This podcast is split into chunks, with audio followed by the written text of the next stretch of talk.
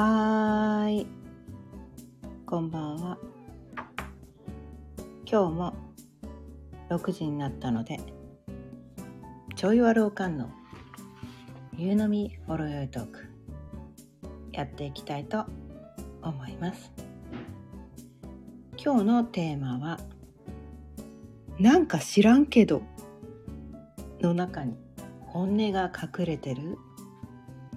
というテーマでお伝えしていきたいと思います。改めましてこんばんは、かゆねです。毎日夕方6時からだいたい15分前後その日のテーマを決めて気づきのヒントを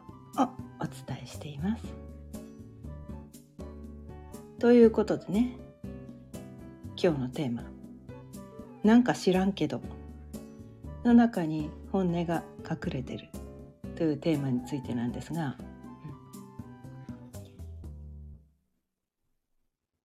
まあ、なぜねなぜ今日このテーマになったのかっていうと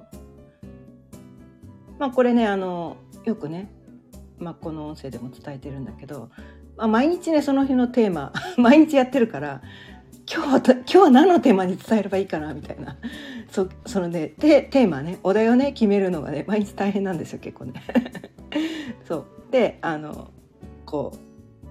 うスマホのねメモメモにねこうそのストックをしてたりするんだけど。で今日ねこう見てた YouTube 動画でその気づきをいただいてあここのことについて伝えたいなみたいなことでメモっといてでついさっきね今日はどのテーマで伝えようかなと思ってそのメモを見た時にあ今日はこれがしっくりくるなと思って、うん、で、えー伝えることにした。でそれそのテーマを決めた後にねこう私こうマヤ歴ねマヤ歴っていうのもね伝えてるたりするんだけど、うんままあ、学んでたりとかしてなんかマヤ歴のなんかこうまあ個性診断みたいなのもねしてたりするんだけど。で毎日毎日ね今日の前歴のこのエネルギーとかねあんまりねこ こ細かく細かくね日々毎日見てるわけじゃなかったりするんだけど今日はついさっきねあれ？今日の前歴ってどうなった？どうなってたんだっけ？なんかねふとね気になって確認してみたら今日すごい日だったんです。よ私にとってね。これね。こ私個人にとってね。うん。すごい大きなテーマの日だったんですね。うん、で前歴ってこう260日周期の暦の話なんだけどこの自分が生まれた時のこの金ナンバーっていうのがあるんですよね。うん、260のだから260番までのね金ナンバーっていうのがあって私は39っていうやつなんだけどでその金ナンバーごとにこの縁の深い金ナンバーっていうのがあっていろんな人がねこのその誕生日生まれた時のね生年月日によっていろんな260の中の、まあ、260種類の中のね金ナンバーっていうのを一人一人がそれぞれ持ってたりするんだけどでその中でえーっとなんていうのかなすごいこう自分のお手本とするべき金ナンバーの人とか自分が憧れるような金ナンバーの人とか自分と真逆の性質の金ナンバーの人とかっていうのもいてで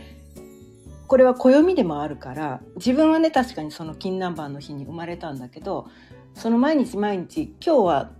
260のね中の何番の金のエネルギーが流れてる日なのかなっていうのもあってそれが自分とこのなんていうのかな相性がいいね。すごくこう自分がこう過ごしやすい楽にこう過ごせる期間っていうのもあったりとかするんだよね。うん、で実はね私ねこのねえっ、とねいつからだ？いつからだっけ？あ7月9日からだ。7月9日から今日まで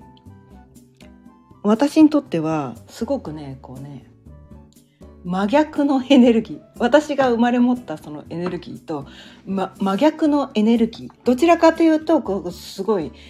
す過ごしにくいというか何て言ったらいいのかな。反対のエネルギーが流れてる。自分が生まれ持ったエネルギーと正反対のエネルギーが流れててでもそれは一見悪いことのようななんだけれども。それは学びが多い期間でもあったりするんですよね。うん、学びがとても多い期間でもあったりするんですよ。だからこう一見悪いっていうふうに私たちは受け取りがちでもあったりするんだけれどもその学びが多い期間っていうふうにもし捉えることができるんだとしたらその起こる出来事は魂の成長のためにこう苦手なこととかが起こってくるんですよ。自分が本当はそこから逃げたくなるようなこと、うん、そこに向き合いたくないんだけどでもそこにこう向き合わされる時でもあったりとかしてそこに向き合うことによってそれが克服克服できる時でもある。っていうのがねこの7月9日からこの今日までの13日間。まあ、13あの前歴はね13日ごとにねこれねエネルギーが切り替わるっていうのがあるんだけど。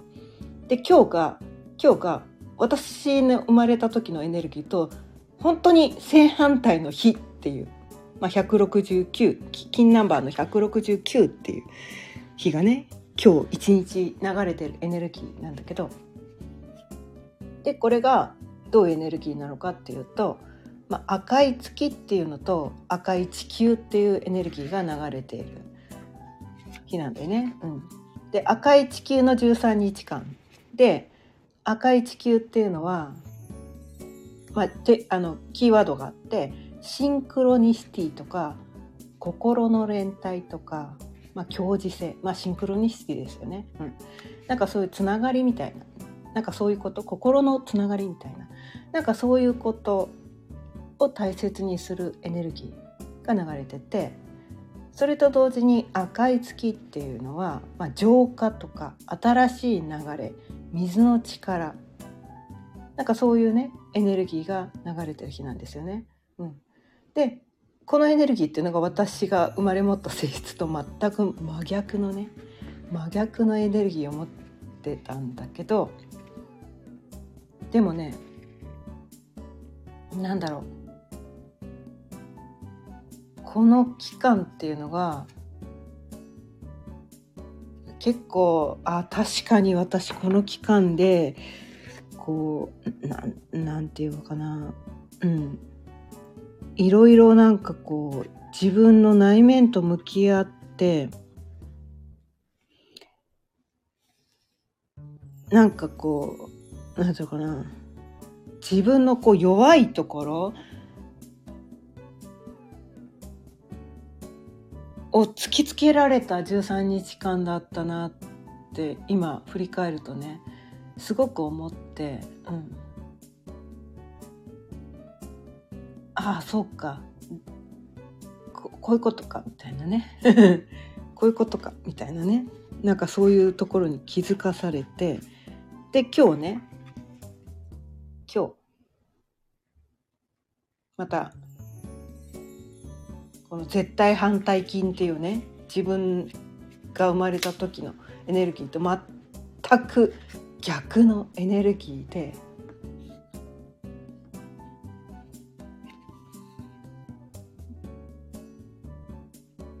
まあそっかっていうね そうなんか決着したみたいな決着したところに行けた日だったりするんですよね。でそれが今日のテーマにもつながってくる、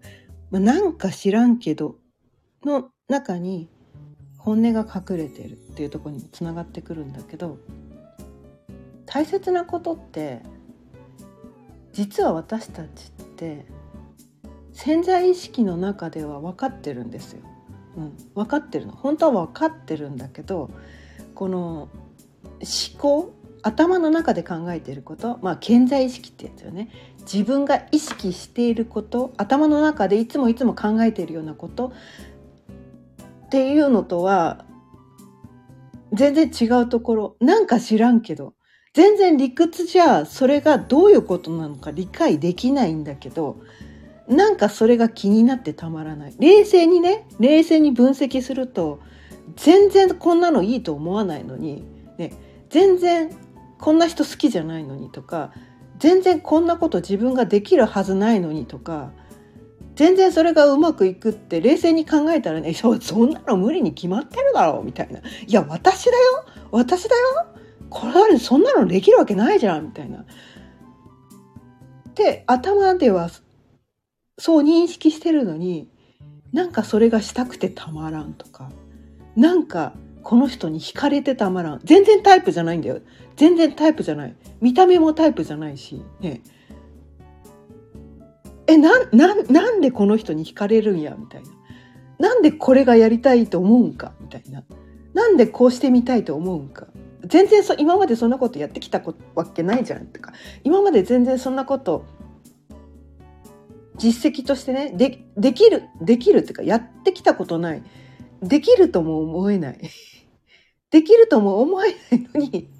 なんかもうそこが気になってしょうないみたいな。あれ？ちょっと途中途切れましたね。エネルギーが高すぎました。おエネルギーが高くなりすぎてるとどうもねこの私のエネルギーが強くなりなりすぎるとこのね音声プチプチと切れるっていうのをねある時期から気づいて、まあ、冷静に伝えなきゃなって思うんだけどたまにねたまにこのテンションが上がりすぎちゃう時があるので ちょっとね。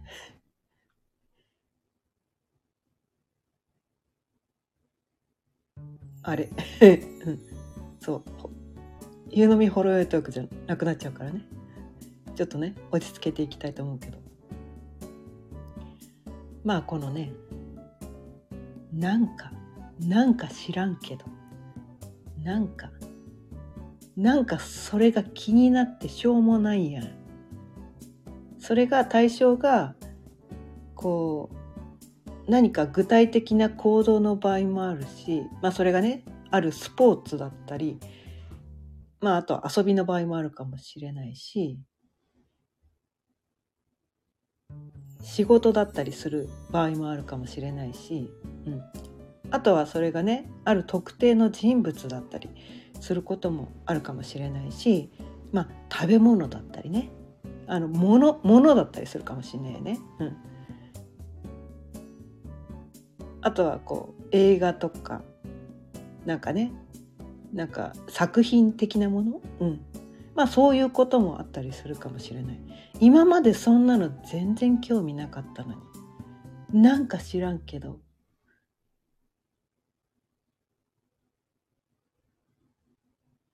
それが気になってしゃあないっていう時は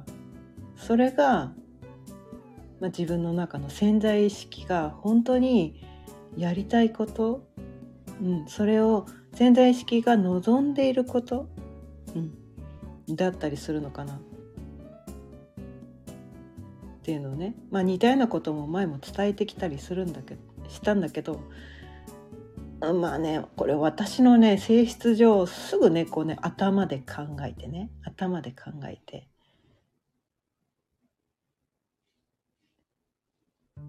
なんかそのなんていうのかな。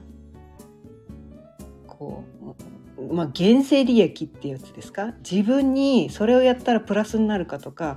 それをやったらうまくできるかとかなんかそういうこう、まあ、まず健在意識ってやつですよね。健在意識。それをやって実績上げられるのとかね。それをやってうまくいくのとかそれやってお金儲かるのとかね。それをやって何ていうのかな。相手にその、まあ、ある特定の人物がきあの気になってしょうがないからといってその人に近づいたとしてその人にまあ自分なんかがねこうその人に相手にされるわけないじゃんみたいなね。なんかそういうふうにして私たちってこう思ったりもするんだけどまあそれをそこに対して行動に移すかどうかっていうのはまあ個人の自由なんだけどね。でもこのなんか知らんけどっていう感覚ってなんだだってその明確な根拠がないわけですよめなんか知らんけどって。うん、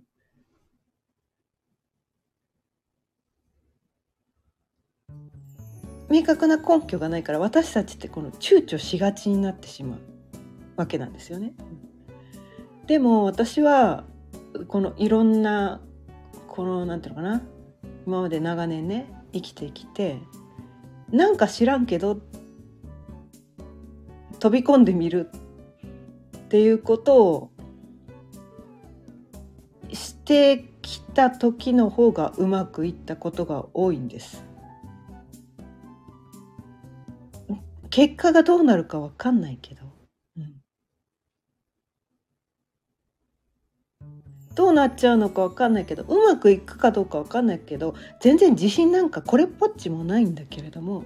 なんかだって気になってしょうがないんだもん。そこに飛び込みたいんだもん。この気持ち抑えられないんだもん。っていうところに飛び込んだ時に、まあ、結果的にねそれが、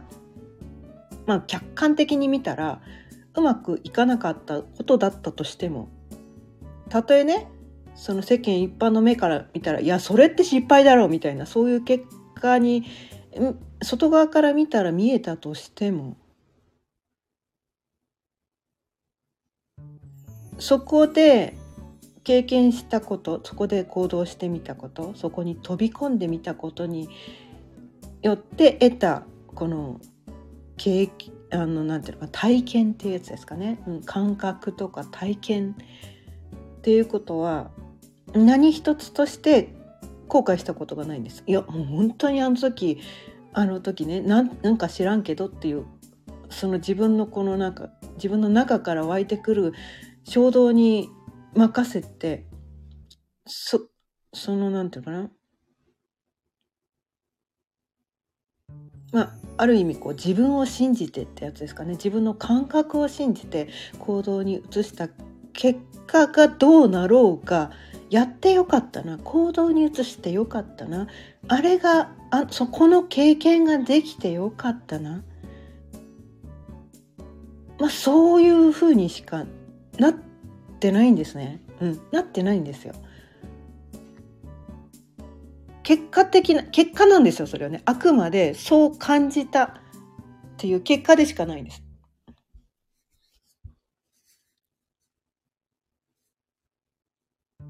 で私多分ねまあ明日死ぬとして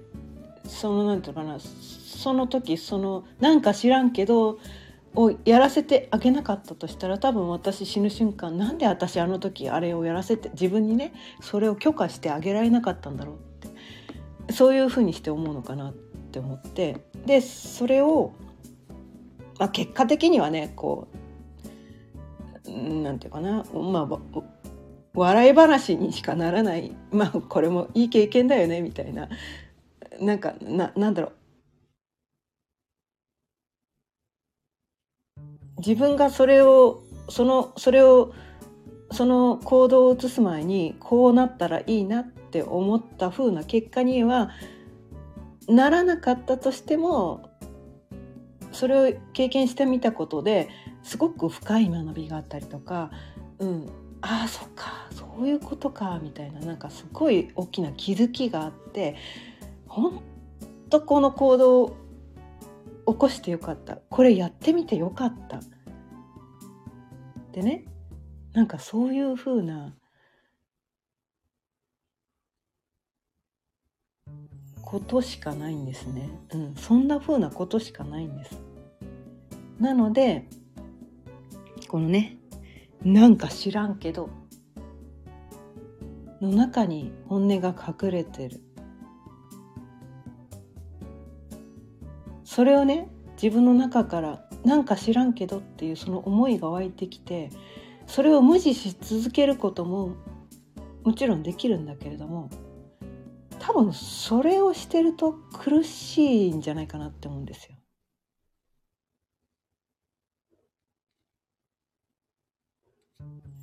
なんか知らんけどって潜在意識から潜在意識ね自分の本音自分の深いところから自分の潜在意識に対してこう呼びかけていることがこの「なんか知らんけど」っていうそういうふうにどうしても思ってしまう。何かその特定のものとかその行為とか人とかになんか知らんけど全然そんなのもともと好きじゃないけど全然タイプじゃないけどそれができるかどうかわからんけどね。自分にそんな才能があるかどうかわからんけどだってもうなんか知らんけど惹かれてたまらんのよ。気になってしゃあないのよ。っていうね。なんかそういうことに対して自分が自分に許可をしてあげられるととても大きな気づきとか学びとかが得られて自分の世界が広がっていくんじゃないかな